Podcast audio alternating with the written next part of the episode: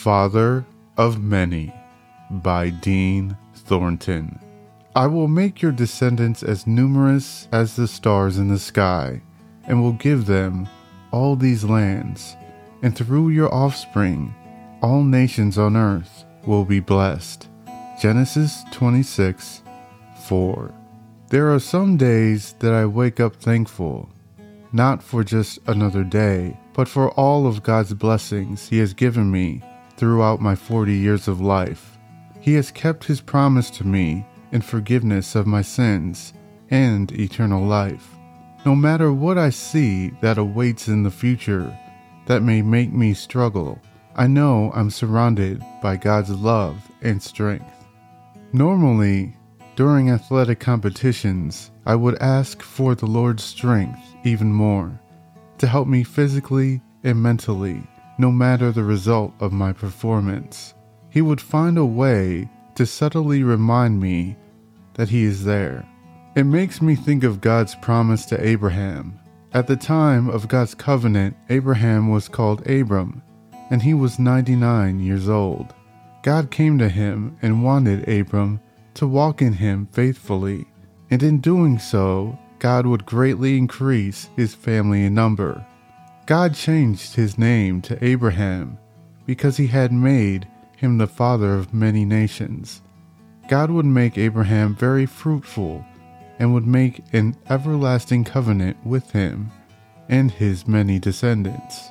God also mentioned Abraham's wife Sarai, in which he changed her name to Sarah, and she would also be the mother of many nations, and would bear a son named Isaac, which Abraham found a little humorous, considering their ages at the time.